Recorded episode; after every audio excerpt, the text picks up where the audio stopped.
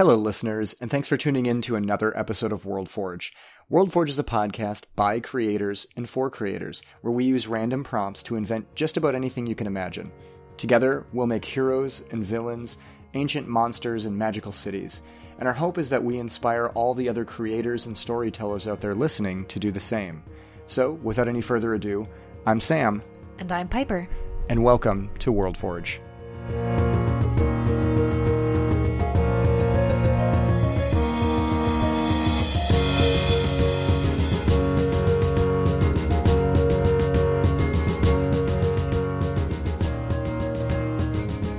All right, welcome back to World Forge, you you filthy animals Hey out guys. there. Yeah, what's up? Jeez, take a shower already. yeah, seriously, what's going on? I Don't let quarantine take over your life. yeah, uh, we can we we can smell you over here. We know what's going on, and, And that's uh, saying a lot. Yeah, this is just a little PSA. Um, you can listen to this podcast in the shower. You might not have known that. Yeah, all you have to do is take a little plastic Ziploc baggie, stick your cell phone into the Ziploc baggie, press play, seal it shut, go into the shower. Honestly, you don't even have to do that. I maybe this is like a weird confession, but a lot of times when I'm in the shower, I just put my phone on the towel rack that's in our shower, and I'll like watch a YouTube video while I'm in the shower. Maybe Oh, that's, that's why you're in there for five hours every day. yeah, yeah. I see. sometimes, sometimes. I see. Um, Mysteries revealed. But uh, yes, our uh, my my strange bathing habits aside, we're glad to have you back here uh, at at the World Forge table here. Yeah. Welcome back, listeners. Hi, everybody. We've got we've got a real humdinger for you this week. We're going to be talking about a really exciting topic: Aw. uh, antiheroes. Heyo. Yeah, no no sense in you know building it up. It, we can just let you know. We don't have any suspense for you this week. Exactly. yeah, it's just, just it's right up there in out in the open. It's cool all on its own. Uh, so we're going to be talking uh, heroes that don't really have heroic traits Mm-hmm. or like non-traditional heroes. Sometimes that means they are bad guys who kind of stumble into doing good things, or sometimes it's heroes that stumble into doing bad things, or sometimes heroes who intentionally do bad things. Yeah. Um, I, I think we talk a lot on air about how you know, a character's flaws tend to be the most interesting thing about them. Mm-hmm. And so I think kind of the anti-hero trope is really fun for exactly that reason because we get to talk about these flaws and we get to talk about really interesting traits of these characters. Yeah, and before we started recording today, uh, I just did a quick uh, Google search just so I could have a basic definition, uh, Yeah. just to affirm what I already knew. Um, but it was also just saying that it's simply the main character of a story Yes. who has like who does bad things and and has Yeah. maybe bad intentions. But the the what makes them a hero, quote unquote, is that they are the main character or the Yeah. center of that tale. Yeah, for sure. Yeah. And I think historically there is a little bit of a, there, there's more nuance to it than that. Like if we go back and look at like Shakespearean anti-heroes, it's usually, or not even just Shakespearean, but like any, you know, uh, anti-heroes from like classical literature, from uh, mythology, from, uh, you know, any, any kind of non-contemporary works, it tends to be more just heroes who have like self-doubt or who are conflicted or who are, you know, maybe they're not super brave all the time. Maybe they're scared of things. They don't even necessarily have to be negative traits or evil traits. They can just be traits that are not things you would typically attribute to a hero. Exactly. Um, so yeah, again, like just, just having flaws, which is so important, especially if we're talking about in a, you know, D and D setting, because that can be something that has really interesting role play implications, but also interesting mechanical impl- implications. Um, I really love when I'm, rolling a character or when I, you know, when I'm running a game and my, you know, my players are rolling characters to take flaws as an option, basically in exchange for other good things. It's kind of a cool way to balance out getting some other interesting abilities in exchange for, well, you know, I'm blind in one eye or, you know, one of my feet doesn't work or something weird like that, you know, I can't smell. I don't know that. a classic flaw. Yeah, those classic flaws. Uh, sometimes I go with all three where I'm blind in one eye and in one nostril And you have, and my and foot doesn't work. foot. Yeah. and I'm missing a foot. How interesting of a D&D character would that be? Am I right? Wow, so interesting. Yeah. Uh, but, uh, that's sort of the framework that we're going with here. Um, I've got a ton of examples here right off the bat. So I'm ready to Yeah. just jump right in. Yeah. I was finding that I was having a, a hard time controlling myself here going through this list. The first one that I wanted to talk about here, which I think might be a little bit of an obvious one for a lot of people, but, uh, Batman. He gets a lot of children murdered a lot of the time. It's, Um, not, it's not his fault. It yeah, he's- he's not his under fault. watch, Um, and he knows how dangerous these things are. sometimes it's his fault. Uh, sometimes it's like expressly his fault. Yeah. but uh, I, I think it's interesting because he is, a, you know, he obviously is a hero. He wants to do good things, but a lot of times he's so preoccupied with, you know, vengeance or, you know, he's very kind of like brooding and he doubts if he actually can be effective sometimes or he'll, you know, the, the methods that he uses are not always the most effective. Sometimes more people get hurt because he so stubbornly refuses to ever actually just kill the Joker or to use a gun or anything like that. Yeah. Um, I think there's an interesting trade-off with Batman. And I think as a direct result of Batman's kind of anti-hero tendencies, Mm-hmm. we get characters like the Red Hood. Um, a great example of a Another child that dies because Batman wasn't able to, you know, wasn't able to protect him or wasn't able to save him. well, Um, not dies, but well, okay, yeah, yes and no, really. I mean, if, if we really want to get into it, the so the history of the Red Hood was that Jason Todd was introduced as the new Robin, Mm-hmm. and characters were kind of uh, readers were kind of conflicted on him. So uh, DC kind of famously put a like a call in phone number at the end of uh, one of these comics, and they said, okay. So in this comic, Jason Todd got all beat up. He got kidnapped. You guys get to call in and tell us if you think he should live or die. Mm-hmm. And in the end, it turned out that the, you know, the, the, uh, listeners or the, the readers wanted him to die. And so he ended up, you know, he, I know it was super dark. He ended up being killed. And then later this mysterious character named the Red Hood came back and he was like a hyper violent vigilante who was, you know, he was kind of trying to clean up Gotham in the way that Batman was, but he wasn't afraid to use guns. He just is like murdering villains left and right. He doesn't really care. And he's got, he's got a lot of sort of evil traits to him too that are more in line with some of the villainous characters. Like I think he's got like goons that kind of help him out. He's got sort of a gang or squad or whatever. Uh, and it turns out that it was basically Jason Todd who is, you know, mad that Batman let him die. He was revived by, I believe, a Lazarus pit. I was going to say, yeah. I'm like, there has to be a Lazarus Yeah. Lazarus pit here, otherwise clearly not dead. yeah, so he he does die definitively. I'm I'm pretty positive, and he's brought back by Lazarus Pit, and it kind of makes him go a little crazy. Mm. And also, he's just like really mad at Batman for for letting him die. Yeah, I So mean- yeah, I, I think that's an interesting example of uh of an anti-hero creating another anti-hero. Absolutely. Yeah, what do you got, Piper? Well, it bleeds in well into uh, two examples that I have here who Yeah. are also uh, classic. Well, classic. They are they fall under the superhero category, uh, but it's Rorschach and the comedian uh, from Watchmen. Yeah. And uh, again, here we have two people who have superhuman abilities and have decided to don a cape and cowl and have decided to step into this quote unquote justice role or whatever. But they are both very corrupt and Yeah. violent. And uh, especially, at least what I've seen from Watchmen the movie, I feel as if the comedian is way more.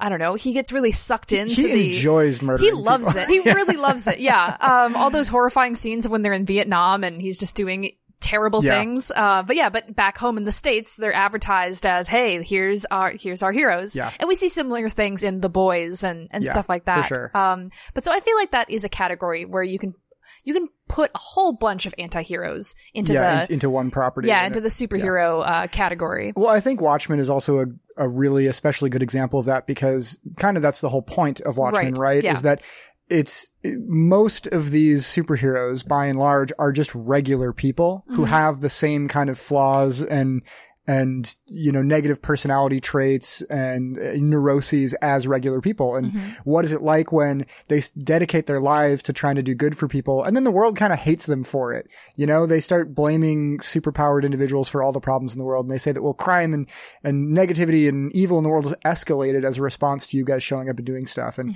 um and these heroes face the same kinds of problems that regular people have socially. Um, you know, there, there are, there's a lot that goes into that. I think that's really, really interesting. Yeah, and there's different shades there that you're definitely touching on. Is the idea of like maybe someone did start out with good intentions, but then they were corrupted. But also, I like kind of the idea that what if just a psychopath happened to have superhuman Yeah, abilities, for sure. but they are out there saying they're like, I'm a good guy, Yeah, you know? But absolutely. yeah, so it's like, it can be all kinds of different things. Who indeed does watch The Watchmen? Yeah, Uh, you, you may. Mm-hmm. ask yourself. Yes. uh, I like that. I had Rorschach on my list too, mostly just because I couldn't stop thinking about the I'm not stuck in here with you, you're stuck in here with me. Great line. Which is of a movie that has a lot of like standout moments in it. Like the opening of that movie, I, I would say Mm-hmm. Is probably love the hands down the best part. Outside of the opening, to me, I thought that was the most.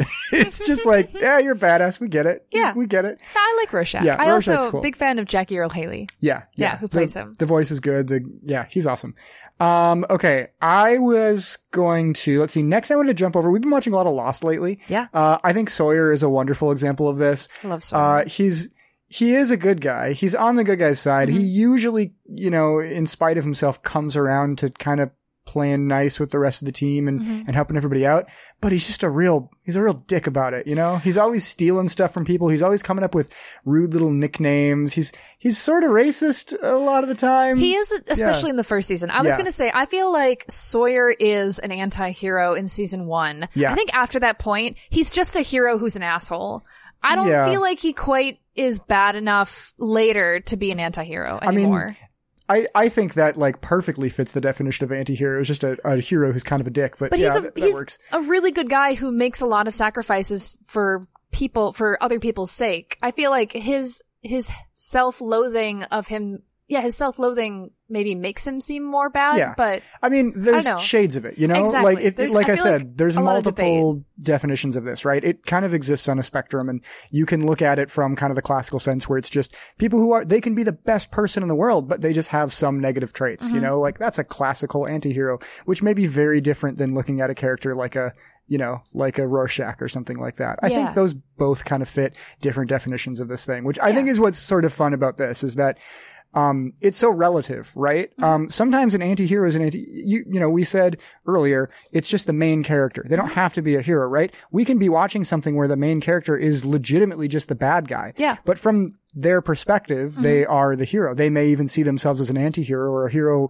with kind of flawed morals. Yeah. But the flexibility of this trope, I think, is what makes it really, really cool. Absolutely. Yeah. So given what you just said, that actually kind of fades in nicely to my next example, which is, it's probably on your list. And if it's not, uh, you're to kick yourself. Um, but Walter White. Yeah, it's literally next on my list. Okay. Yeah. So I, I did a little, uh, little Google search to help, uh, like just kind of get me in the mindset. And the first three that came up were all TV main characters. And it was Walter White. It was, uh, Don Draper, yeah. your other fave, and then, uh, Tony Soprano. Yep. And it really made me think of, I feel like it's way more common for TV shows to have main characters who are anti-heroes Yeah. than for movies. And I feel like maybe that's because the episodic format of television is better for maybe showing a character either falling into their anti-hero traits or trying to rise above their anti-hero traits. But I think it's a good platform for character growth, Yeah. which is something that I think often surrounds anti-hero characters. No. I would I would totally agree with that, and that was the exact reason that I wanted to talk about Walter White and Don Draper. Mm-hmm. Yeah. I, I, those were, they were my next two on my list, right? Yeah. Two of my favorite shows of all time. I think it's really impressive how, and I know you'll disagree with this, but how I think there are definitely times when Walter White is a sympathetic character. Like he's mostly just a real bad guy, and he has a very strong downward turn. But once in a while, you get these little flashes of I maybe I do for a minute believe that you're doing this for your family, you know? Like I, I get just little like, you know, little twinges of that. I get that much more with Don Draper. Yeah. Like I think Don Draper is just kind of a broken person and a Mm-hmm. lot of his personality flaws stem from, you know, his own traumatic childhood and, you know, and, and bad things that have happened to him just generally in his life. Yeah. Um, and I think that makes him a really, really interesting character. I think you could say most characters in Mad Men kind of fit that role, or at, at the very least, most of the male characters in Mad Men fit that role. Yeah. Um, I think Roger Sterling fits it really well. He's, you know, he's one of the main characters. He's a perspective character sometimes, but he's just kind of a dick. he's, He's very much a yeah, dick. yeah. He's just really full of himself. He's arrogant. He doesn't really care about anybody else that much, but I feel like he's we just hardly so ever see him doing his work either. No, he never does anything. Yeah. Mm-hmm. But he's just extremely charming. So you, you kind of like him. You're sort of like, ah, man, like, I hate the things you're saying, but I love the way you're saying it. Yeah. I think is kind of the best way to sum up Roger Sterling. Yeah, I feel like of so of those three, uh, definitely it's easier for me to like Don Draper. yeah. Um, and I would say I respect Don. That's the main Yeah. thing. I do not respect Walter White. Yeah, Um, I don't know if we've talked about this on the show before, but uh, I Sam Sam loves uh Breaking Bad, and so he asked Guilty. he asked me to watch it with him, and I did. Uh, it's definitely not my kind of show. Because I'm not into things that are usually that depressing or uh I, I don't know, just like the setting isn't my thing. Also, I'm There's like, really no happiness in the Well, show. that's the thing. I went there- into it, like, I- nothing pleasant about looking it. before I'd even seen any of it. Looking at it from the outside, I was like, "Oh, this looks like a very intense drama about drug addiction and the culture around that." And I don't think it's something for me. Um, so I will say. That it could be though, Piper. You- it yes, could you- be. I naively thought. everyone was like, watch it, watch it, watch it. So we watched it. And I want, stepping away from it, I will say it is a incredible show. It's very well made, well written, well acted, well directed. I was so upset when it was done. it really just like crushed my soul. Not on Uh, Piper's rec room list. No, I personally would not recommend this, but I like just a twinge of, of happiness and hope in my stories. Maybe that's sure. surprising considering all the dark stuff that I talk about. Yeah, I, I Um, think this show is sort of an outlet for you to get all of that out there. I, I often get that impression that, you know, in, in real life encounters, you're very much like, no, like look on the bright side. And in this, you're like, what if it was a monster made of legs? You know? You're the one Like, who likes monsters made no, of limbs. no, not true. I've never said that. Absolutely Yeah. true. Anyway, I do not like Walter White at all. I will maybe say yes to your statement of sometimes he's somewhat sympathetic, Yeah. but I feel like he has just done so many selfish, cowardly things Yeah, that for sure. me personally as a viewer, I it clicked very early in my mind that I said I don't like you and Yeah. whatever you do to try and redeem yourself I'm not on board for it. Yeah. And I kind of locked that door. And so I think I watched a lot of the show with my arms crossed and my brow furrowed. Um, but that's just me. But you know, look at I mean, look at it from this perspective, right? We're still talking about it. Well, no, of course. Like, and that's I- I know you're not saying any Yeah. the the contrary to that, but like I think that's just a testament to how fantastically well written of a character he is, right? No, definitely. Yeah. I would definitely give the show and the actors and the writers all the props for that. Yeah. Personally, I would never ever want to have a conversation with Walter White. I would definitely have a conversation with uh, Don Draper. Yeah. Oh, Yeah. Mm-hmm. for sure. For sure. Yeah. Uh, so yeah, good examples. AMC hitting it out of the park. Yes, they are. Sometimes. Yeah. Have they, they haven't done that in a while, I don't think. I don't know. I don't really watch anything on AMC anymore. Uh, well, AMC still does Better Call Saul, one of our That's all-time really good point. What I shows. talking about? Yeah. Classic. AMC. Uh, still, still hitting AMC, homers. they still got it. Yeah, they still got it. okay, next character I've got on my list here, a favorite of mine, uh, John McClane from Die Hard. We don't really need to talk about how great Die Hard is. Well, we don't need to talk about how great some of Die Hard is. Uh, Were you talking about the first one, the yeah, whole series? Yeah, well, if we want to look at the whole series, we can, in my opinion, you can sum it up as easily as the odd numbered ones tend to be good and the even numbered ones tend to be bad. Hmm. But then Die Hard 5 came out and kind of broke that rule. So really it's just Die Hard 1 and 3 that are good in my, in my humble opinion. There here. you go. Um, but uh, John McClane, I think, is great because, you know, he is a hero. He saves the day. He's, Mm-hmm. you know, he's a guy who goes in and he stops Hans Gruber from taking down Nakatomi Plaza. But he's also, he's just a real dick and he's real rough around the edges. And like, you know, there's so many times in the movie even where, um, you know, he's kind of riling up Hans Gruber. He's on the radio. Uh, or he's, he's like shooting the, the goons or whatever that are running around the attic or something like that.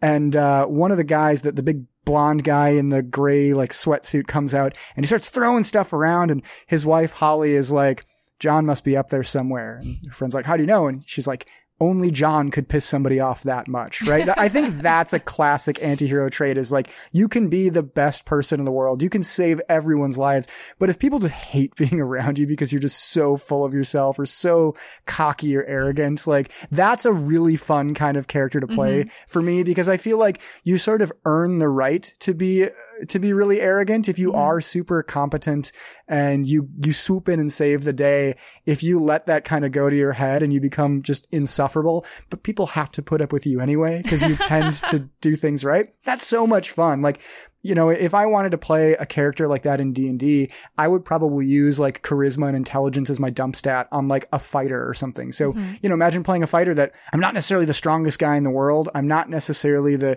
you know, the fastest guy in the world, but I'm smart and I know how to solve basically any problem and I mm-hmm. tend to come out on top. And even though I'm being a real dick, I'm being kind of cool while I'm being a dick. And I, I think that's really fun. You get to sort of mess with people. Yeah, a lot. totally. Yeah. I'm just thinking about. I think it's it's the one where he goes to Russia. I think that's five. I Okay, think that's yeah. a good day to die hard. Yeah, um, and he does a very dick move where he drives a semi like the opposite way on a freeway and destroys a bazillion Yeah. cars, and everyone's yelling at him in Russian, and he does the most American dad thing on vacation where he's like, "I'm on vacation, Yeah. I don't understand you," and it's all this stuff, and it's like, oh boy. I mean, that's classic antihero, right? I mean, nothing at all heroic about stealing a semi truck and driving it in reverse down a down a busy freeway, right? Or thought you were stealing saying- a taxi or a, a police car or whatever and flying in it, driving it off a ramp into a helicopter, or destroying an entire building just to save, you know, a few people and their money. Like that, that's pretty antihero. I At think. first, I thought you were saying that being anti-hero is being an American dad on vacation in a foreign country, because I was going to say, dang. I would say from the Hot take. probably from the perspective of the countries that Yeah. those American dads are visiting. Yes, yeah. I would agree with that. um, okay, my next one also kind of along the same lines as the three television examples I gave before, Yeah. but this one's ooh, she's a lady. Um, Jackie, uh, Jackie Peyton from Nurse Ooh, Jackie, which. I need to make you watch that TV show. It's very, very good. I think you'll really like it. But Jackie is a very interesting character. She's similar to you know the other three TV examples that we gave Yeah. before.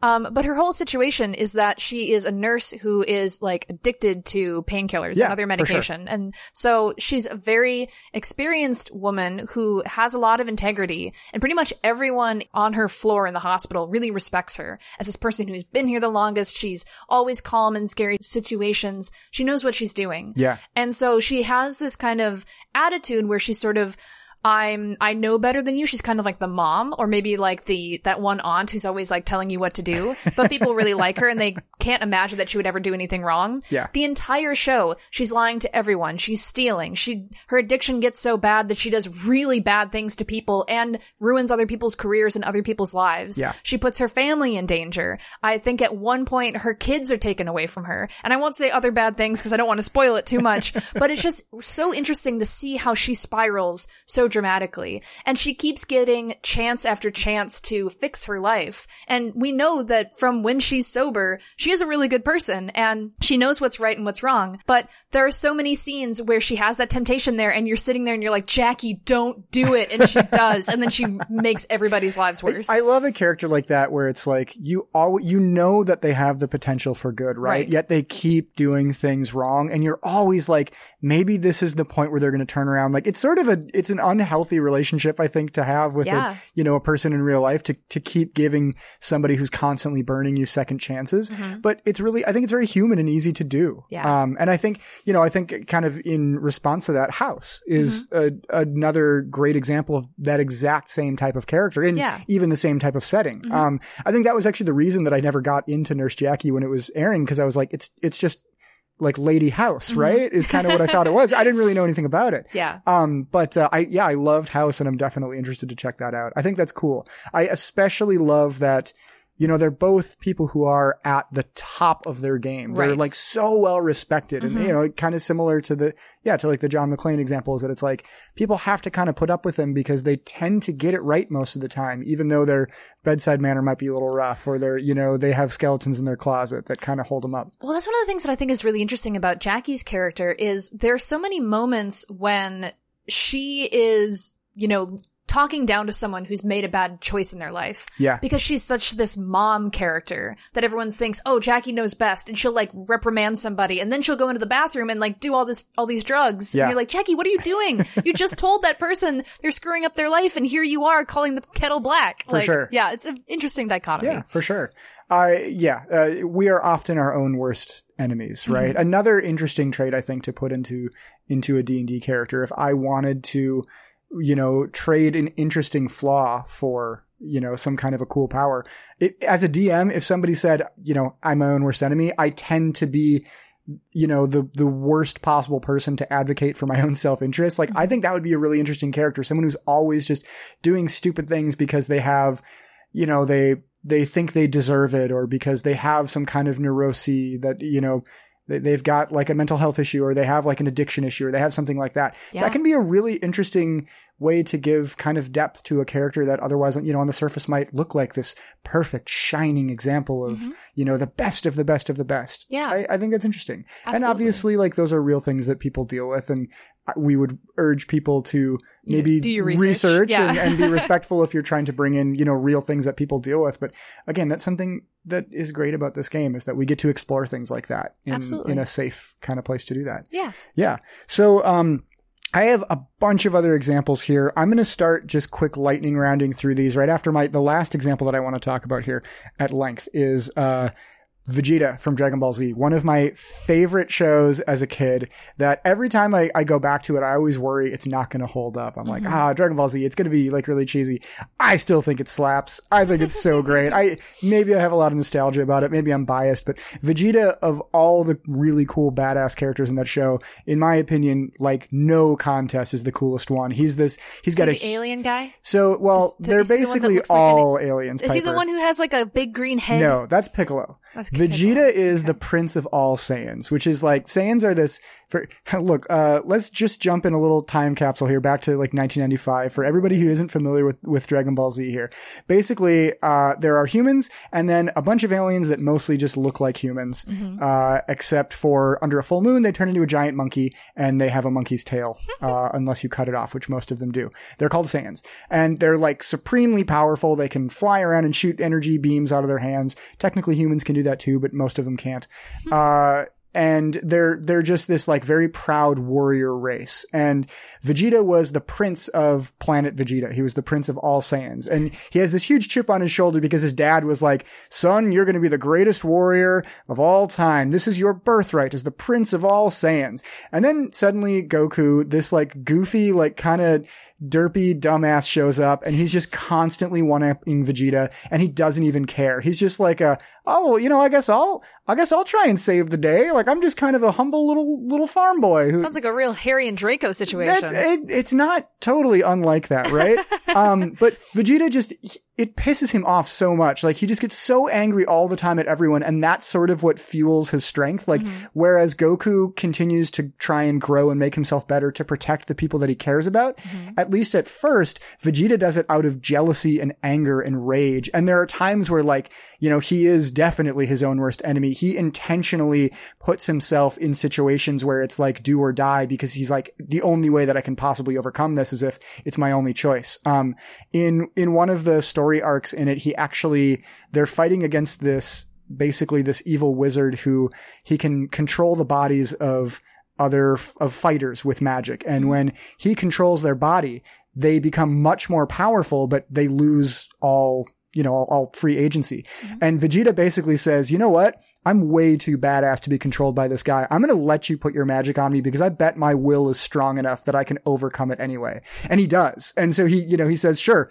yeah, put your magic on me, see what happens. And then he just like, he gets so mad that you can't actually control him and he gains his agency back. It's really cool. He's got this badass speech while he does it. Cool. Um, I think it's this interesting arc where we're constantly comparing him to, uh, you know, this perfect beacon of light, this wonderful idealistic hero Goku, uh, is, is being pitted against Vegeta, his rival and later like close friend. And they, they kind of come to be very, very close friends throughout the, the case of the story. I would say, uh, cast in the shadow of such a perfect light, anyone would appear to be an anti-hero. Of course. And that's exactly why I love Vegeta. He's, he's more relatable than Goku. V- Goku's like a total Mary Sue. Like he's very just kind of, you know, he, you can always kind of count on him to win and he's good at everything and he doesn't seem like he works nearly as hard. Uh, that's maybe not true, but other characters appear to work harder sometimes. yeah. Uh, which I, I love. I think that's cool. Vegeta's very admirable in my opinion because not over, only does he overcome his dark nature, uh, because he's a bad guy at the beginning of the story, but like he has significant growth just in general over the course of the story. Yeah. Yeah. Awesome.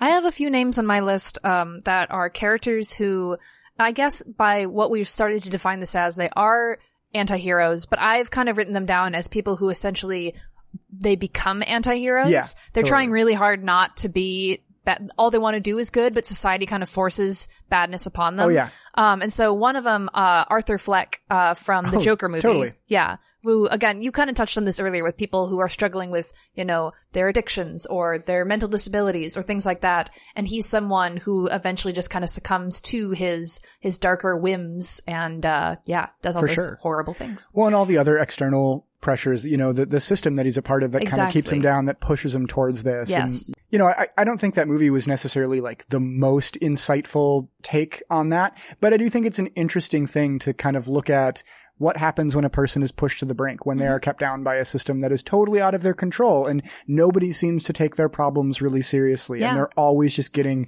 kind of pushed into a corner and beat up and, and dunked on. And literally beat up. Yeah, yeah, Constantly yeah, constantly, everybody. literally, constantly beat up. Um, I think that's interesting. Um, will your character th- that's sort of like a forge, right? It's a Mm-hmm. crucible that, you know, typically in comic book settings, especially that type of experience either turns you into the best possible version of yourself or the worst possible version of Exactly. yourself. You're either Captain America who keeps getting up and he's like, I can do this all damn day, or you're Arthur Fleck who lays on the ground and laughs until they leave, and then he decides, I'm gonna, shoot a man all." on Yeah. television. Like, Exactly. Except Captain America wouldn't say damn. you're right, he wouldn't. he would say, Gosh darn it. Yes. I love that. Okay. So lightning round for me here. I'm just going to go through a bunch here. Uh, I wanted to say, uh, let's see, Joel and Ellie from The Last of Us, Yes. especially I think Ellie in The Last of Us 2 even more so. Yep. Uh, Big Boss from the Metal Gear Solid series. That's Yep. a good example of you start as a good idealistic character and then over the course of these games you kind of fall and become this, you know, corrupted, jaded figure who doesn't really believe that his ideals are re- are, are possible anymore. Uh, let's see, Riddick from the Chronicles of Riddick series. Yep. Uh, big badass Vin Diesel who's shocker, blind. So Whoa. cool. Oh. Uh, let's see. The main character in any BioWare game, basically. Mm-hmm. Um, I think, you know, getting to play as Commander Shepard or, you know, or any character from a BioWare game, and you get to just choose if you want to be a good guy or a bad guy, right? Yeah. I mean, that's it the, the closest analog, I think, to, you know, a D&D real, like, freedom of choice, choose your own adventure kind of thing. Mm-hmm. You can, you know, there, there's, I think in Mass Effect especially, this is well portrayed. There's, there's one character in all three games that's a, uh, they're like a reporter who shows up to interview you. And in every single game, you have the opportunity just to punch them and walk away, which, you know, is, obviously not a good thing to do, but it's really, really fun to get to play as that kind of a character and you can, you know, switch back and forth between it just at the drop of a hat. I, I love that. Um, I got a few more here. Do you have any that you want to quick zap through before I finish my list? Yeah. Um. So I also have Nick Naylor, who's from the movie Thank You for Smoking. Oh, yeah. Uh, a wonderful anti-hero is, is character. that, um, uh, Harvey Two Face's character? yes, Um, played by yes that actor. Yeah, I can't think of his name. Anyway. Uh, Harvey Two Face. Yeah. yes.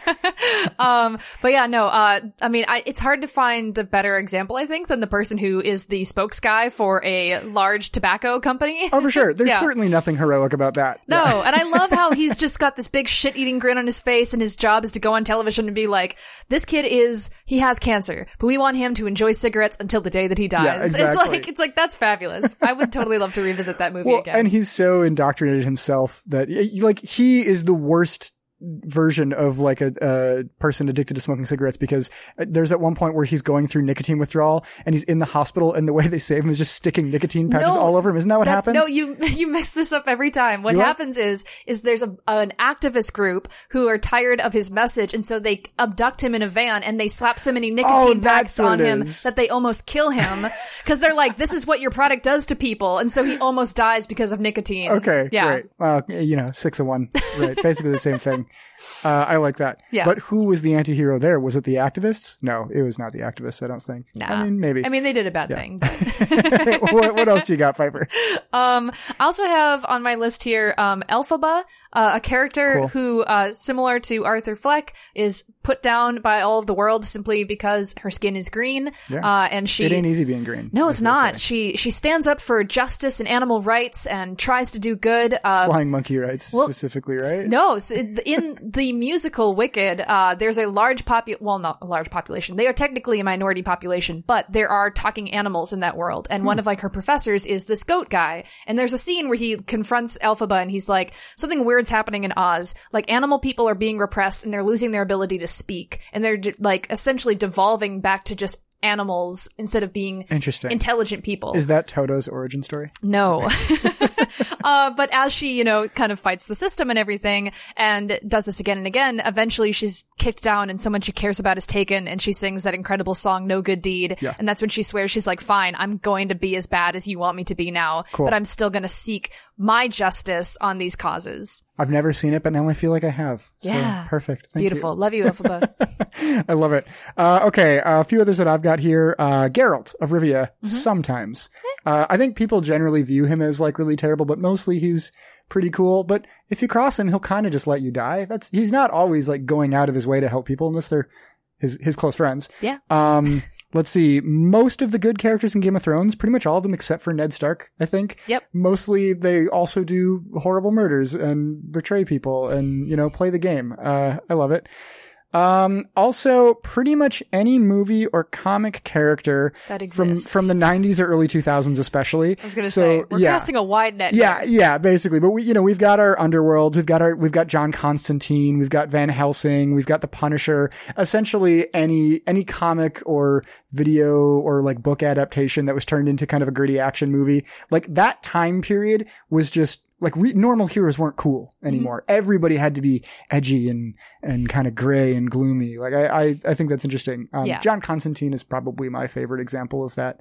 Oh yeah, uh, of- not John Wick. Of those ones. Well, John Wick is also very cool. There's a lot of good Johns out there, am I right? yeah, all played by the same guy. Exactly. Yeah. All right. Any other final thoughts here, Piper? Now I'm ready to create. Okay, let's go ahead and create. And as is tradition here, we will be creating our own anti-heroes, each of us uh, a, a single hero based on a randomly uh, allocated prompt that Piper is going to be giving us. Piper, what have you got? Yeah. Um, well, I'm going to take this first one. My word is shave. All right. And I'm going to do what I can to not just create uh, the uh, barber of what's its The, name yeah, street. the Demon Barber of Fleet Street. Sweeney Todd. Yeah, that was my first thought as well, actually. In fact, my first thought, apart from that, is somebody who got a really bad haircut and it made them uh, a bad person. they had Bill Dauterive cut their hair from uh, King of the Hill. Except he's actually good at cutting hair. He's good so at cutting hair. work. Yeah. I, it is a shame that, you know, you could create a literal demon barber of Fleet Street. You could just have like a cool tiefling barber. Yeah. That would be pretty interesting, actually. That would be awesome. Um, but, Uh, uh, yeah, we should maybe go Yeah. something a little less obvious there. No, I think I want to go with someone. Um, I'm going to make a female character this week. I think maybe she was a beauty queen. And, you know, we just watched, uh, Drop, Dead Dead Gorgeous, Gorgeous, and yeah. that is a, the, the, world of beauty competitions are fierce. Yes. And sometimes people get really into it. And I think this lady, uh, she was, you know, blabbing her mouth too much. She was being too, like, rude behind the scenes to all the other girls. And somebody said, uh, enough is enough. And when she was sleeping, they went in and they shaved off all of her beautiful hair. And she woke up and she was bald. Like Samson style. I, I appreciate your insight here, Piper, because, uh, beauty has never been a competition for me, so I wouldn't really know. Oh, like. Yeah, oh, oh, because you were always too ugly to compete. Oh. Yeah. Just kidding. You're pretty. Uh, yeah, that's that's cool. I like that. So, so someone who, you know, this is like we kind of said, right? Uh, in Joker style, you can have, you know, bad things happen to you. Maybe, maybe you were asking for it. Maybe it's your fault. Maybe you Mhm. were real crummy to people all the time, and they, you know, clap back at you and they cut off all your hair.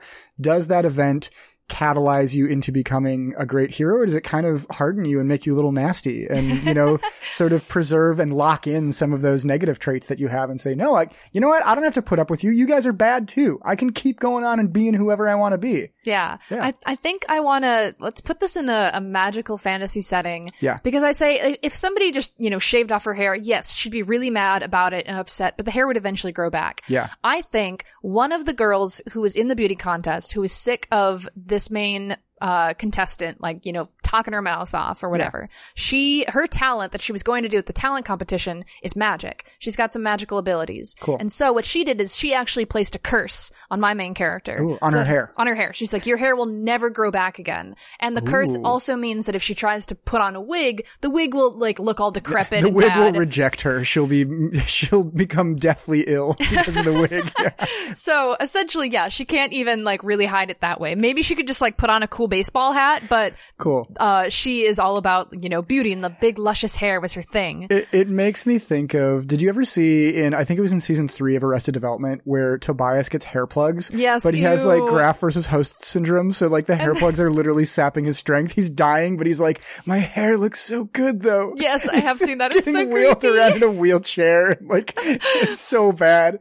Yeah. I think my lady, I, I almost kind of want to make her become sort of a Phantom of the Opera like character.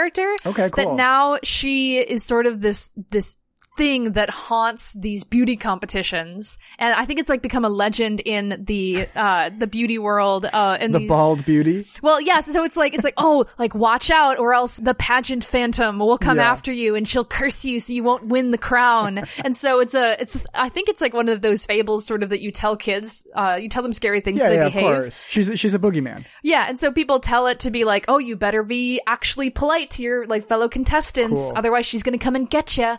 I like uh, it. and what, and it's not actually, I think, a thing that she can like be summoned. She's just now this kind of crazy evil person yeah. who just like follows around pageants and like does whatever she can to So sabotage she's probably people. not even supernatural. She's probably just a person who hangs out there. Right. you know? just like the actual Phantom. Yeah, he just is a, a horrible Like it. murderer. I, I could also picture, you know, so she can't wear a wig to hide her baldness, but she could probably just put like a sack over her face, right? Which is the Make it even scariest costume you can wear, right? You know, if, if she's like, you know, I'm, I'm not beautiful anymore because of this. Maybe she, maybe she just wants to hide her identity and Mm-hmm. that way she can one, continue to go on and do pageant murders or, uh, she can at least not be recognized as this, you know, this hideous bald monster because no one could possibly still be pretty without hair, aka, have you ever seen Tilda Swinton? Yeah. Uh, Hello. yeah, exactly. Um, yeah, I think what she does, I don't, because that's a, that's me saying Tilda Swinton is awesome and Yes. gorgeous, by the way. Yes. Not like, Good yeah, to- just, just want to clarify. good to clarify. I feel like because she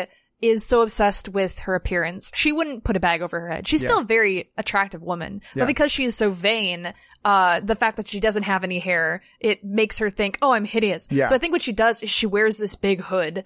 So she's a kind of this Cool. cloaked figure. Cool. Um, and I think I would love, maybe I'll, I'll, I'll save this for later because we should get to your person. Yeah. But I think one thing that should be an element of her story is somebody helping her to accept herself as like she that. is. Yeah. I also do. So we need to make her.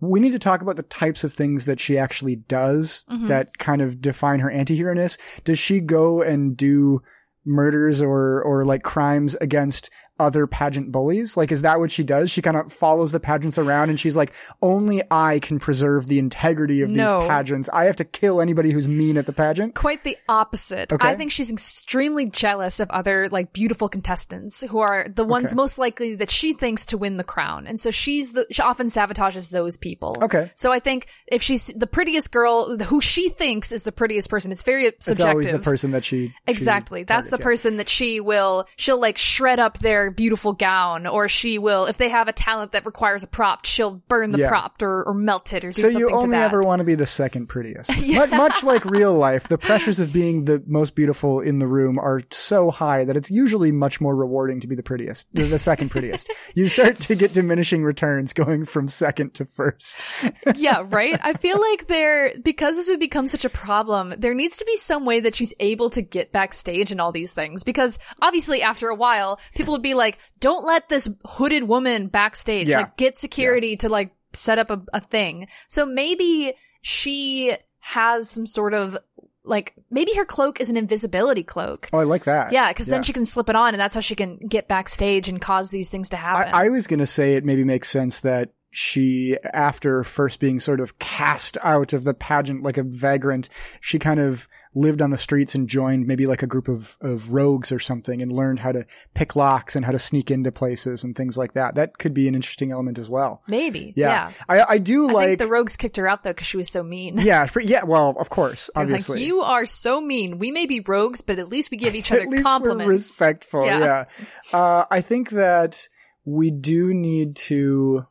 Well, I- okay. I mean, I, I guess that is what kind of makes her an anti-hero. I just want to make sure that we're inc- incorporating this trope appropriately and not just making a villain, right? Like Mm-hmm. we, we can consider her an anti-hero because she was kind of bullied and she's not completely irredeemable at this point, right? Mm-hmm. Like we can see there's still a, a chance for her to come back and, you know, overcome this, this trauma that she's had or something like that, right? I mean, do we feel like that's maybe a fair sort of place to, to put this at right now? No, absolutely. I want, that's what I said earlier. I want someone to come along and help her get better. Cool. To help her see past her insecurities and say, I, I think you're acting out. I think the person who helps her, her talent is like counseling and therapy. and so she's the one who's like, you know what? I, I sense a lot of aggression and anger in you right now. And Yeah. I think you really need to look inward and, and let's, re- let's talk about you. Yeah. the beauty on the inside, of Yeah. course. Yeah. Or, you know what? This is a magical world. Just like, you know, stop being such a baby about it. Learn a glamour spell or something. You know, you can deal with this. There are options that don't involve you murdering and sabotaging all the other pageants. Okay. Like that's a you problem. No, yeah, exactly. Yeah. I think um she is definitely just like a human who doesn't have magical abilities. For sure, And yeah. so but she does have uh, a burning sense of vengeance and Absolutely. jealousy. Absolutely. Okay. I think I like it. her name is going to be Paget. Paget. Okay. And Paget. that sounds really similar like to pageant, pageant. yeah. So maybe I shouldn't. Maybe it shouldn't be pageant. Maybe her name is. Let me think. I wanted to give her a really pretty name. Um, what, what do you think is a pretty name? Jewel. Lorelei. I Didn't think. we already name a character Lorelai? Yeah, probably. In It's an earlier episode. it's like one of my favorite names, so it's usually a go-to for me. yeah. Um, I'm so blanking out right now. Welcome to welcome to my world here, Piper. Okay. God. Okay. Okay. I'm just gonna say the first lady name that comes to my yeah. head. First lady name that comes, comes to your head. Wait, should I Uh, should I pick a random letter for you? Sure. Uh, Q. Thanks. I was gonna say Queenie. no. What what about uh, R? R. Um, Rachel. Cool. Rachel. Sure. Rachel's Rachel. A, Rachel's a pretty name. Such a such an average name. Hey, now I mean it is one of the most common women's names. in- in Incredibly America, common. pretty sure, Rachel. Rachel's a good name. We'll We put know- that. Uh, I'll put a little pin in that. It may not be Rachel. I'll keep right. thinking. Look, uh, Piper won't come out and say this, but for any Rachels listening uh, out in the audience, you're beautiful. Even though Piper's being real mean about your name right now. You are very beautiful, Rachel's. Unless you don't want to be beautiful, then you you know you can be ugly too, I guess. Yeah. Yeah, Whatever you want to whatever. be. We're so accommodating here. Uh, Piper, what is my prompt that I that uh, I am, am cursed with? Your word is soap. Soap. Okay. Yeah. An anti-hero. It's Mr. Clean, right? It's Mr. Clean when he turned to a life of crime and uh I don't know. Um soap here. I do like the idea of a character that is like a cleaner, you know? You know, we we've got the the wolf from Pulp Fiction, right? Who he comes in and he's just this kind of perfect gentleman. He's always got a plan. He knows exactly what to do, how to get out of any scrape, but he's hiding dead bodies and, you know, working for the mob. Like that's not a great thing, but he's kind of a likable, charming guy, right? I think that's the direction that I sort of want to go with this is maybe a, a, a kid who he or she came up in or just in a rough spot, right? They didn't have a lot of money. Maybe their parents died or they were an orphan or something like that. And they were brought in by this really tough kind of mob boss. And the only job that was really available at the time was cleaning up after crimes, cleaning up the, you know, the, the crime scenes, cleaning up dead bodies, hiding bodies, things like that. And it turns out this kid was just really good at it. They were exceptionally Super good at yeah, super up crime. good. They could walk into a room and be like, that closet, you could fit like nine bodies in there, buddy. And they're, they're just checking out the angles anytime they walk in somewhere, right? Mm-hmm. Or they'd go into like an alchemy, you know, store or something and they would immediately see, yeah, see that green potion over there? Uh, you could dissolve like 14 pigs with that. And by pigs, I mean humans. You know what I think would be an interesting detail to add to that is Yeah. that maybe this person has like OCD and they're like a clean freak. Oh, cool. And that's the thing is that they compulsively clean. Yeah. And so that why that's why like this person would see this guy like cleaning everything up and it's like that's your job now, kid. Totally. You're well, good at this. and that's a, a you know a trait that's typically connected to you know people who are like serial killers or sociopaths is being extremely detail oriented or having you know obsessive compulsive or OCD tendencies like that. I do I agree that'd be really interesting. That would make that would make you very good at that job Yeah. objectively. Yeah. You need to have an eye for detail so you can get all those little random flecks of blood from yeah. you know uh, the crimes. Exactly. I, I You're like, that. a monk. Yeah, it- totally, totally. Yeah. but a Um, bad monk. I actually think that would be a really cool angle though. That, you know, that you say monk, this character should be raised basically like a monk. So it's instead of this kind of noble Shaolin tradition of, you know, like enlightenment and achieving the, the peak physical form so that our soul can have its peak physical, you know, peak metaphysical form. Um, it's someone who is raised in the philosophy essentially of crime. And they are a monk that is dedicated to this perfection, this spiritual perfection that they're like, you know, oh, maybe, maybe they kind of delude themselves. They say, we only kill bad people. We're releasing these people who are trapped in their, in their evil bodies and we're mm-hmm. sending them off to a plane where they can become something better and something more. we have to cleanse their souls. Yes, exactly. Therefore you must cleanse this blood from the floor. Exactly. That their their soul can be cleansed if nothing is left behind. Nothing that is like gruesome or evil can be left behind. And maybe that's what they've been sort of tricked into thinking. That's what mm-hmm. they kind of tell themselves and that's what their their handlers tell them. But, you know, in actuality they might just be cleaning up just random murders or something. And that would be, I think, sort of the turning point for this character is when they start to see through the cracks and realize that the people they are working for aren't actually doing good things. They're you know, they're committing crimes out of self-interest. Um, so they can get money or they can get power, they can get, you know, whatever resources they need. Uh, I think that'd be pretty interesting. yeah. I also kind of want this character to be, I, I never make Dragonborn characters. I kind of want this character to be a Dragonborn because I like the idea of like a wilder or a more animal like race because I picture you know, like a, the way a cat always cleans themselves or a Oh, dog yeah. always cleans themselves, that that's maybe kind of an animal like trait that they're always preening. And, you know, if his scales start to get kind of rusty, he pops them out so a new one can grow in, that they're always, that this, this OCD extends to their own appearance as well. Mm-hmm. So every time they wash their hands, they wash their hands for like an hour and everybody's always like, dude, we gotta go. Like we gotta go clean this stuff. And he's like, not until the ritual is complete. You know, I have to do it exactly this way. They definitely wear gloves all the time. Yeah, for sure. Yeah. For sure. I think that'd be really neat. Um, human skin gloves. So, what Uh, yeah. kind of fantasy animal race person are you thinking? I, I'm thinking Dragonborn. I think Dragonborn. Dragonborn would be cool. Uh, Tabaxi would be uh, one that makes sense, just being a cat person. Mm-hmm. Um, but yeah, I, I think Dragonborn uh, would would be really cool, and I think their Dragon Breath would probably be a helpful kind of cleansing Cleanse tool as well. Yeah, exactly, exactly. Like I mean, there's there's a lot of kind of romantic sort of imagery there that fire is the thing that can cleanse anything. Mm-hmm. It, it burns away your sins.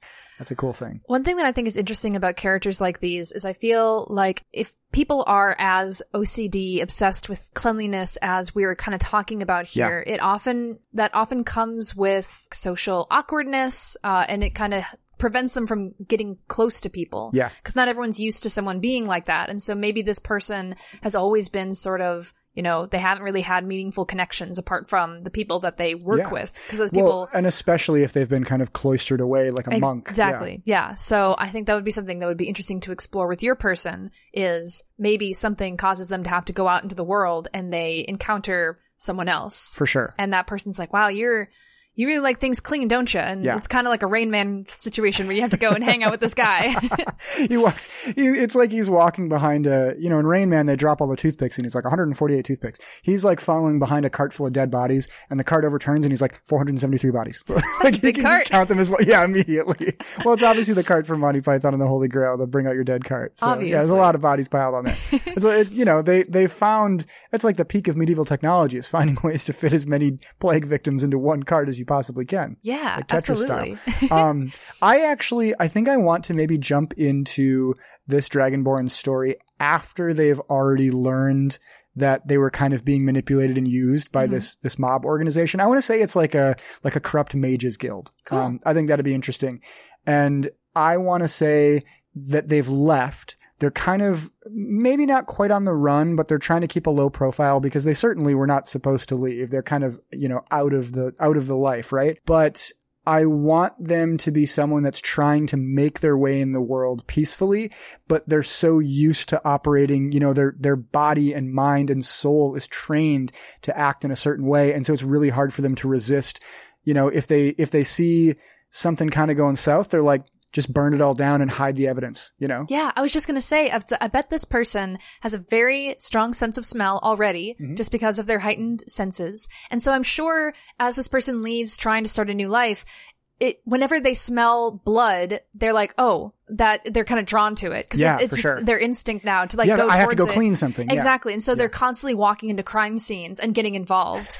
and so like I, I love this. yeah, Yeah. knights and guards will be there, and they're like, "You, like, what are you doing?" Because they'll have they'll be down there, like, kind of cleaning it up, and they're like, "What? No, I'm Yeah. not part of this. I just came to clean." And they're like, "Take him away with the others." I, I bet he's totally got like a Sherlock Holmes and uh, uh, Commissioner Lestat sort of relationship where, yeah, he probably is familiar with a lot of the guards, a lot of the captains, the guard, Les- Lestrade, thank Yeah. you. Lestat is the vampire. yeah, I was like, "What?" um, uh, Lestrade, who is like, I, I'm always seeing you around. You're always meddling with our affairs. I mean, damn it, you're good at it, Mm-hmm. but you can't keep getting in the way. Like we have things we need to do. We need to take forensics and we have to do all this stuff, but he, he's always there and he's just like, oh yeah, yeah, you need to clean his, uh, his under his fingernails Mm-hmm. so that you can, uh, you know, put them away peacefully. He's like, no, we need the, we need the evidence from under the fingernails. Why, why would you get rid of that? Damn it, Holmes. Yeah, it- it's always Maybe you solve these cases because you're behind them.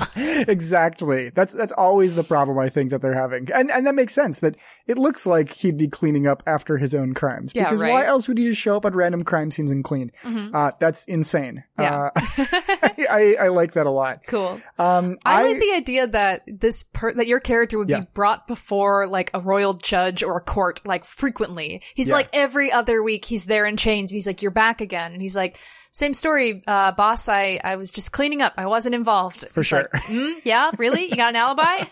he knows all the judges. Yeah, He knows all the guards. He's trying to keep a low profile, but he just can't stay out of their out of their way, right? exactly. I also I like the name Luther for Luther. him. I think that's I a, like that a cool kind of. I'm I'm definitely sort of thinking like channeling Lex Luthor a little bit. Another another good anti-hero, I Mm-hmm. think. Um, Lex Luthor who is just jealous of Superman and suspicious of him and genuinely wants to help humanity sometimes. Uh, but does very bad things to try and do it, you know? Yeah. Uh, I think that's cool. His arrogance and his pride kind of get in the way of him sometimes doing kind of good things. nice. Um, yeah, Luther. Yeah. Um, so I decided actually that I'm going to change my, my girl's name. Her name is Katie. All right. Sorry, Rachel's out there. Apparently Katie's better. Well, here's the thing. So I think Katie is a very cute and pretty name. And I think that's what, uh, Katie wants to be called Katie. Cool. But oftentimes people, once she like kind of goes in this crazy streak, they refer to her as like Catherine, her much like harsher name. Yeah. Cause, you know, Katie doesn't sound scary, but they're like, ooh, look out for Catherine. Catherine does sound more, it's like noble and fancy and kind of like Baroque. and Right. more, you know, and it's- she's it's this kind of formal. horrible hooded phantom. Yeah. And so Catherine is the one that prowls behind the scenes Cool. at the different pageants and contests and things. I like that. And I think to kind of pull into sort of the hero element of this anti-hero thing, I think one of the reasons why she has this chip on her shoulder in the first place, this kind of need to be this beautiful person and to be seen as beautiful, Yeah. is I think she's got sort of in her background, uh, in her, her backstory, there's this whole thing with like her dad and her dad always called her Katie and you'd always be like, Oh, my beautiful Katie, you're so pretty and sweet. And so she always had this idea in her head that was built up by her father. And then he disappeared one day. And I think it's kind of, that's what kind of set her on this path of, of I need to win all these beauty pageants because maybe if I win one, dad will come back because I have to be that beautiful person that he always sure. said that I was. Ha- having a chip on your shoulder, especially related to a family tragedy, is a great way to launch an anti-hero's career. Yeah. and so I think that was kind of what set her on the path in the first place. And she's lost sight of that, I think, later when she's kind of become this weird phantom who's mad and jealous. Yeah. And so, but, so maybe her dad will come back at the end of her story, kind of be like, where's my sweet Katie? What happened to her? I like that. And he's like, can- what, what have you kind of become? Exactly. Yeah. And it's, that maybe is a motivation for her to get back to being normal again. Um, but yeah, should we introduce some modifiers? Let's introduce some modifiers. Let, let's quick just add like a couple extra little traits here because I I really am happy with where these are at right now. So Yeah. lay a modifier or two on us here. Oh wait, that's my job. That's your it? job, Okay. sir. All right, I'm gonna lay a modifier or two on us. Okay, so I'm pulling out the wheel here. I'm giving her a spin. I'm pretty sure my phone is on silent, and there we go. Yay. Uh, Piper, I think you are going to get the first one here to go with you getting the first prompt. So what you got is this isn't even my final form. Ho ho, what Yes. will Phantom Katie become? Exactly. Um, let me see here. Okay, so she went from a beautiful, which, by the way, I think she's definitely blonde. Cool. Uh, your classic beauty. Classic. Classic, beautiful maiden girl. Great. Yeah. Yeah. You're your girl next door. Um, so that's what she was. And so then she got cursed because she was, uh, mean and rude. And so n- then she went to being, uh, still a beautiful person, just totally bald. Uh, but I think all of the stress that she put on herself has maybe made her like age a bit. So now she's like got some crow's feet, maybe a little gray. well, It's she would have gray at the temples, but she has no hair. Barbara, I'm really proud of you for not reinforcing traditional beauty standards in this episode. Uh, usually it's my uh, job to put my foot in my mouth like that.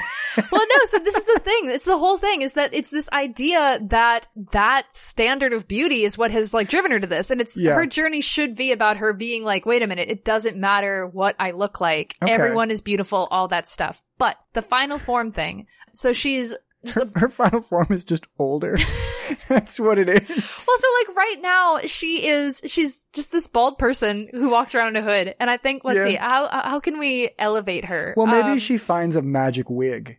That, Magic wig. that su- uh, Um, supersedes the, the curse, right? And Well- re- it has the ability to restore her beauty, but she puts it on and she says, you know what? I don't need that. I've learned to love myself. Mm. Yeah, I think, okay, so here's the thing. Mm, okay, okay. No, no, no. I was because I was thinking a thought while you were talking, and I just wanted to say it first. I like that idea. There may be a magical wig Okay. that, that she can pursue.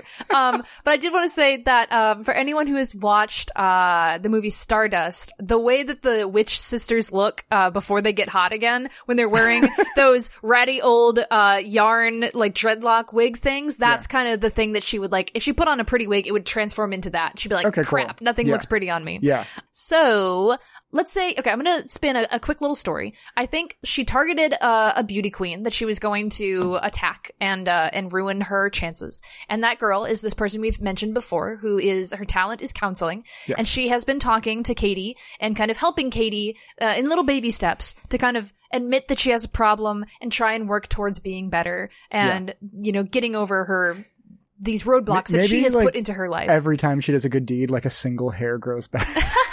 You know what? I like that. Actually, yeah. Yeah. Is that her, she starts to have peach fuzz. Yeah, As she course. starts to be like nicer and she's like, oh my God, this Yeah. is great. Like, uh, it's, it's working. she goes from like a like a cool badass buzz cut to like a little bob cut to like a shoulder, you know, like a Rachel a shoulder length hair down to like horse girl hair down to your back. So that would be eventually, I think that would be with a lot of progress. I think right now Yeah, she has a lot of good deeds. a lot of good deeds. Right now she has a little bit of peach fuzz because she's been making good progress. So let's say yes. Uh, I think somebody comes along, maybe just a, a an agent of chaos comes along mm-hmm. and they see this person. I think they're automatically drawn to, you know, easily Hair. tempted individuals, people who are suffering or weak or whatever. Maybe this is some kind of magical, like dark fey creature. And they come to them and they, and they offer Katie this thing, this, maybe this beautiful wig, they say. Yeah. It's like, oh, I see your problem. You don't want to listen to that girl. She's not actually helping you. You think this peach fuzz is progress? No, this is, this is uh what a quitter would say is progress. like what you need is this like magical wig that if you put it on, you'll look just as you did 12 years ago when this whole shenanigans Yeah, okay. started. And so that person is kind of tempting her. And I think, uh, her, her new friend and ally who, I don't know, let's say her name is Meg. Meg comes in and she sees this happening. She's like, no, do not do what that person is telling you." Don't believe this manipulative wig salesman. I've seen it a thousand times. I've been on the on the pageant circuit for decades. Exactly. It's And snake every oil. time there's one of these clowns shows up trying to sell magic wigs, and I tell you what, they're not worth it. And then she would rip off uh, her own hair, and she's like, "See, it doesn't work."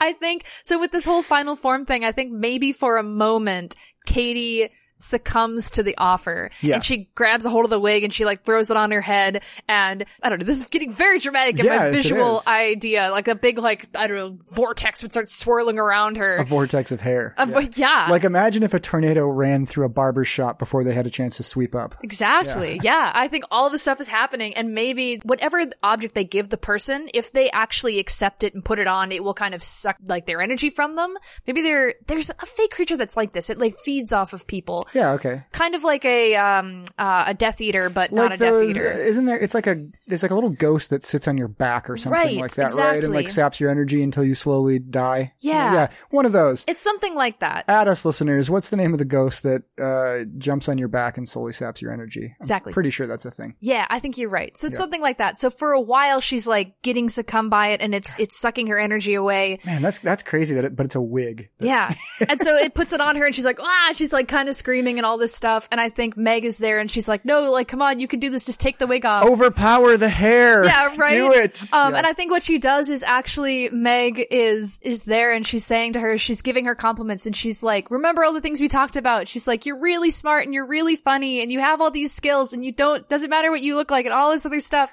And eventually, um, she does believe that in herself from this in, like this encouragement that her friend is giving her, and she rips the wig off, and all of this darkness kind of slithers Yeah. away. And the person who had offered it to her before, who originally probably looked incredibly beautiful and fashionable, is actually this like creepy little. shriveled into a little goblin. Exactly, Yeah, this yeah. little like skeletal thing, and it's like, and it like runs off. Okay. And- I uh, also, you know what? I love the idea that she she pulls off the wig and underneath it a full head of hair Well, for the first time in, Yeah. in twelve years. Yeah, I think she she rips it off and she falls to the ground and she like automatically grabs her hood and Meg is there and she's like, "No, you don't need that." like, look in the mirror and she looks and it's it's her little peach fuzz head, Yeah. but she sees herself and she's like, "I look really cute." she's like, "Also, it doesn't matter what I look like cuz I'm a nice person and I have nice friends." and it would be a cute little message like that. This is maybe the most positive character growth I think we've ever had on the show. Generally speaking, our, our characters, when they evolve, they tend to trend downwards. Yeah, right. think. Uh, I, I like that a lot, overcoming their own self, uh, imposed kind of prejudices and, and things like that. That's really sweet and, Yeah. and lovely. I like it. I think actually, oh, you know what? Uh, the creepy little thing that shriveled away Yeah. is revealed. That was actually the person who was running this beauty pageant. And so when that is Oh, they're trying to revealed, steal all the beauty. From, well, exactly. When that the- is yeah. revealed, they dismantle the beauty pageant and they're like, this is no longer a beauty pageant. This can be a, like a talent show maybe. We're all going to talk about our skills and our abilities and that's what this will be. It, it's where it's a Everyone's a beauty winner. pageant where every single person wins and they just don't judge anyone. you just sign up and then they hand you a sash and they're like, "Congratulations, you're a winner." yeah, it's a big affirmation thing. I like that. Uh, I think uh, she also definitely falls in love with Meg. Uh, Yeah, okay. And she's like, I'm so in love with you. And she's Yeah. like, I love you too, dude. I've loved you from the start. I love you too, dude. I love you too, dude. Yeah. That's so, uh, you know those those five magic words. I love you too. Yeah, five words. Yeah. those five magic words that will just pierce even the coldest and darkest of hearts. I love you too. too, comma, dude. dude. Yeah. That's how I express my love. Um, yeah, I think they, they go off and they, they start a little, uh, like summer camp together where they, a summer camp for girls where they help them, uh, see how special everyone is as they are. Wow, this is really great. I feel like I've just like overcome some of my own prejudices here in listening to you tell the story. So thank you, Piper. I've been I've been thera- therapized. Wow. So there we go. what is your modifier? I well, okay. my modifier that I got here was my kryptonite. Mm-hmm. So that means that I have to now introduce a crippling, horrifying, debilitating weakness for Mr. Clean, M- Mr. Dirty, maybe. Mr. Dirty? uh, I don't know. Mr. Clean sounds better because he's obsessed with cleanliness. Luther, Luther the cleaner. Um, Yeah. so I think maybe, uh, you know, this is, might be a little obvious, but I kind of like the idea that not only is Luther extremely, you know, OCD in particular about cleanliness, everything being super, super, uh, neat and organized and tidy all the time. Maybe they're actually like a germaphobe or they are they, they have like a fear of messes or of disorder or of chaos or something Yeah. like that. And I think that's a thing that makes sense that would arise out of their, their, you know, we would call it like monk training, but it was actually probably more like an indoctrination process where they're kind of tricking them into thinking that, hey, any mess you see, you better clean it up because if you don't, we're all going to jail, right? So whenever they encounter a mess, it probably makes them like physically anxious or physically ill. And so they really can't stop but to clean these things up. Um, I mean, that's, if I wanted a cleaner, that would be a great trait for them to have, Yeah. right?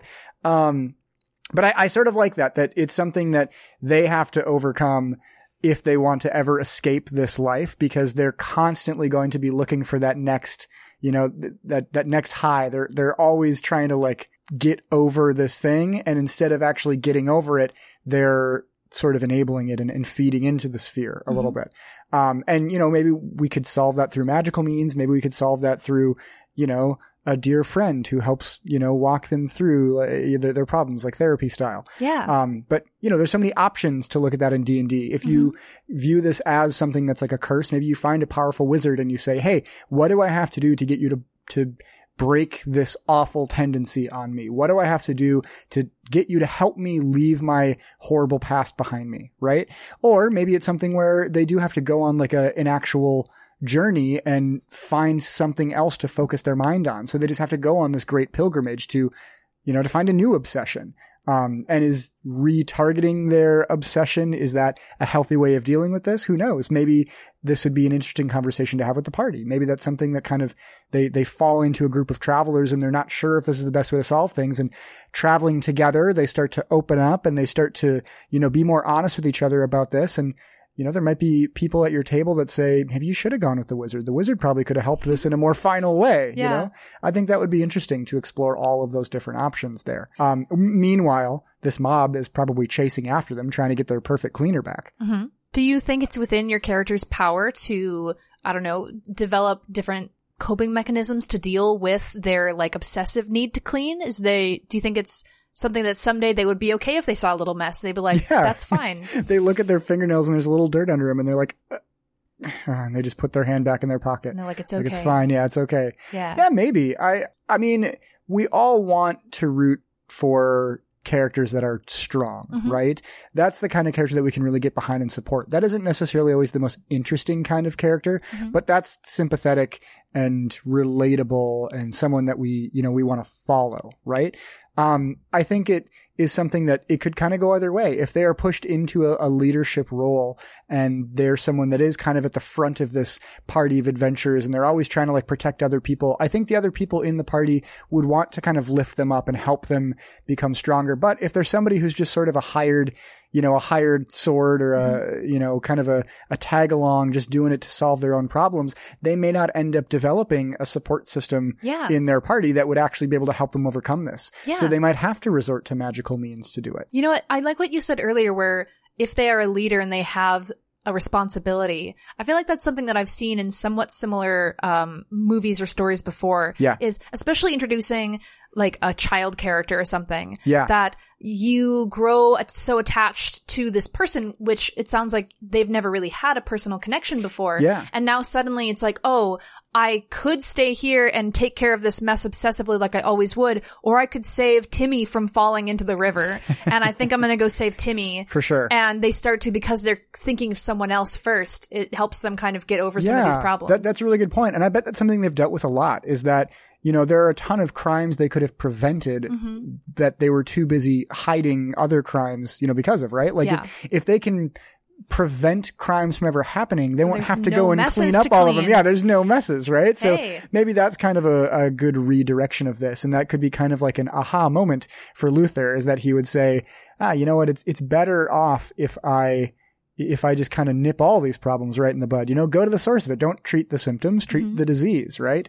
So I can actually, I can see that having a very positive effect, but I can also see a very dark uh, reading of that solution because what if, you know, you can say, oh, well, if I just prevent crimes from happening, then there won't be any messes. Or the person could go super extreme and say, you know what? Humanity is dirty. If I removed humanity, there would be no more messes. Totally. Go go like GLaDOS style here. We- Exactly. we've It's been like- playing Portal 2 and that's like the the nuclear option, right? Is Yeah. just humans are inefficient. We've got to do tests, you know? We've got to murder all the humans so we can do this better. It's like, here's the thing. I'm going to wrap all of you up into tiny little cocoons so you can't move and I'm going to pour bleach over you. And it's fine because you have feeding tubes and so you're still Yes, alive, but sure. everything's clean and in its place. You might feel a slight tingling.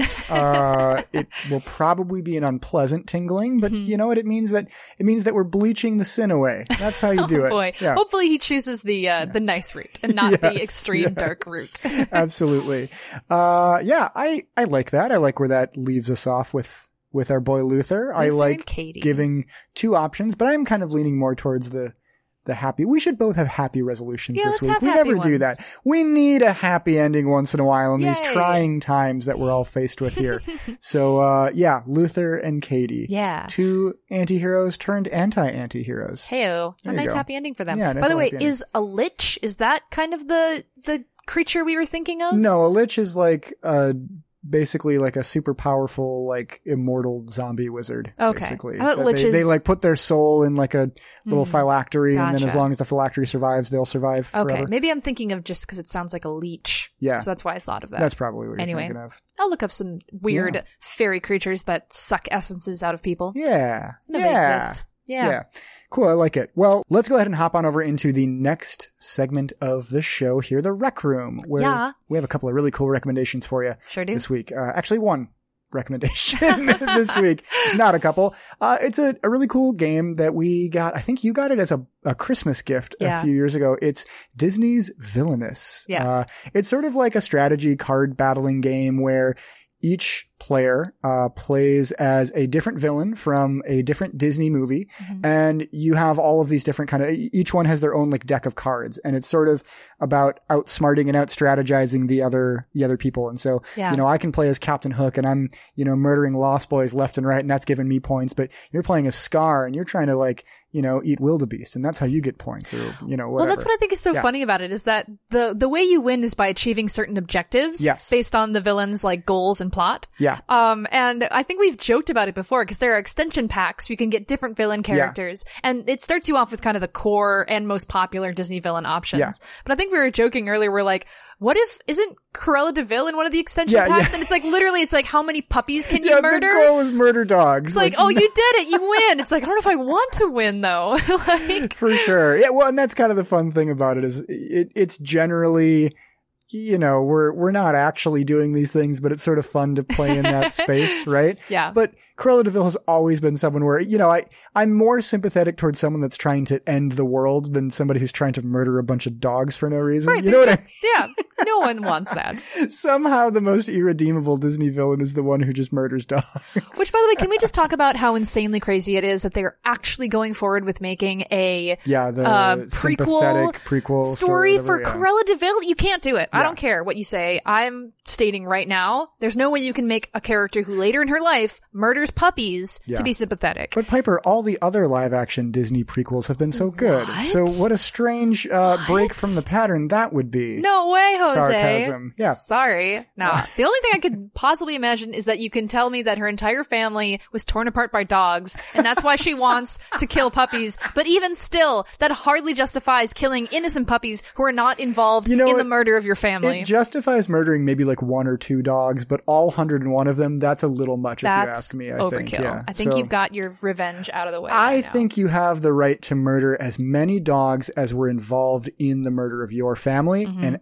any dog, a single dog's hair further is just too much. Yeah. So Okay. Now that I'm go. thinking about it, what know I your limits. villains. what I bet they're probably going to do, they're probably going to try and do a Wicked in which it's not supposed to be that it's leading up to the events of 101 Dalmatians. They'll probably do a weird spin where someone at the end of her movie, someone will tell the story of 101 Dalmatians, but because they don't like Cruella, Yeah. they'll be like, she was the one who was trying to kill all the puppies. so it's and sort of they'll an just tell unreliable lies. narrator yeah, situation. Which, yeah. Veto, garbage. don't make that movie, Disney. It won't work. Yeah, but they will. So Yeah. too bad. Eh. Uh, that's our rec room this week, though. Is Don't uh, watch don't it. don't watch that. Don't murder dogs unless dogs murdered someone close to you. Then find out how many dogs it was, and you can you're allowed to murder that many dogs, uh, and then go and buy Disney's Villainous and Yes, play it. Uh, absolutely. and Play that's the good That's what we recommend here. So this is a, a hearty rec room Yeah. this week, I think. Yeah. Intense. We've also got Piper, a little a little jump in the in the thank tank here. Yes, we I do. Think, here. What, Yes. what do we got? Um, this week we are sending a thank to Angus, who on Twitter is at NG Cosmic Postman. Yes. Uh, and, uh, Angus was very, uh, nice to send us a little tweet saying that they were listening to our cowboy episode and they enjoyed that we chose the name Angus for one of our main characters. As I believe we called it a noble and powerful name or Uh, something like that. noble that. and upper class. Noble name. and upper class, yes. Well, Angus, you have a wonderful name, and we like it for cowboys who eat steaks, and we like it for uh, wonderful listeners who listen to our show For sure. and tell us that they like our content. So thank you very much. we appreciate everybody who's listening to the show at, at you know whether you're caught up with it or you know wherever you're at. Mm-hmm. Um, the Cowboys episode is one of our favorites, I think. So it's cool to know that people are still going back and enjoying those ones. That's really exciting and fun for us. So Yeah. thank you all of you, and especially this week, thank you Angus for Yeah. for being a, a badass listener. Uh, I think though That's it. that's about it we got for the show. So Yeah. Mm-hmm. Piper, if anybody does want to reach out to us, Angus style, Yep. uh, where can they go to go do that? Well, you just have to uh, whisper in a little birdie's ear and Yes. have them send a tweet uh, to us at WorldForgePod on Correct. Twitter. Yeah. Or uh, you can go and find a little snail and type some words on his back and send us an email. Really good Uh, if you have a label maker, that'll work too. Actually, Yeah, just put a label maker a on label a good old snail. snail. All snails know where to find us. Yeah. Uh, they know us by heart. I think send them to Mark Zuckerberg's house, and then he will forward it to us via appropriate channels. Exactly. Yeah. Um, but yes, you can uh, send us some snail mail. Uh, just kidding, an email. Um, you can do that. We are, uh, we're, This is almost as bad as the stupid AOL download, Yeah, right. AOL CD trial CD uh, option. we are worldforgepod at gmail.com. Send us an Yes, email if you are. want. Tell us how dumb we are. Yes, WorldForgePod at Gmail and at WorldForgePod on Twitter. Either way, uh, we love hearing feedback from you listeners. If you have critiques or if you've used our stories in any interesting ways, we've, we've had a couple people reach out to us recently about uh, using some of our creations in their games. That is so much fun for us to hear. Alex on Twitter just recently used our uh, or I, I believe actually tonight or tomorrow is using our introductory story with the wedding uh, in their D and D game. That's so much fun Yay. for us to hear. Thanks. So please, please uh, consider reaching out to us if you end up using anything or if you have uh, additions to these stories. And if you really want to be supportive, consider leaving us a review on Apple Podcasts or Stitcher or you know your podcasting app of choice. A lot, most apps let you do that right in app. It is the best way that you can support the show completely for free. Uh, it just does so much to help get our show in front of new listeners. And it's also just really fun for us. It, it boosts our egos and it's, it's very exciting. So a five star review and a nice little comment, uh, goes a long, long, long way. So consider doing that as well, please. Yeah. Yeah. Please and thank you. Please and thank you. And that is all that we have for you this week. So we will uh, go ahead and let you all get back to your uh, whatever you're doing. You're not commuting anymore, but uh, whatever it is that you're up to right now where you're listening, go back to cooking dinner or whatever. Yeah, and laying on beaches, yeah, drinking mai We will be back again next week after a nice little vacation, actually, that we're going on. We're, we're going to be yeah, gone we'll for a give few you days. those deets next we time. We will. And uh, yeah, just uh, yeah, stay cool, listeners. We love you all. Goodbye. Goodbye.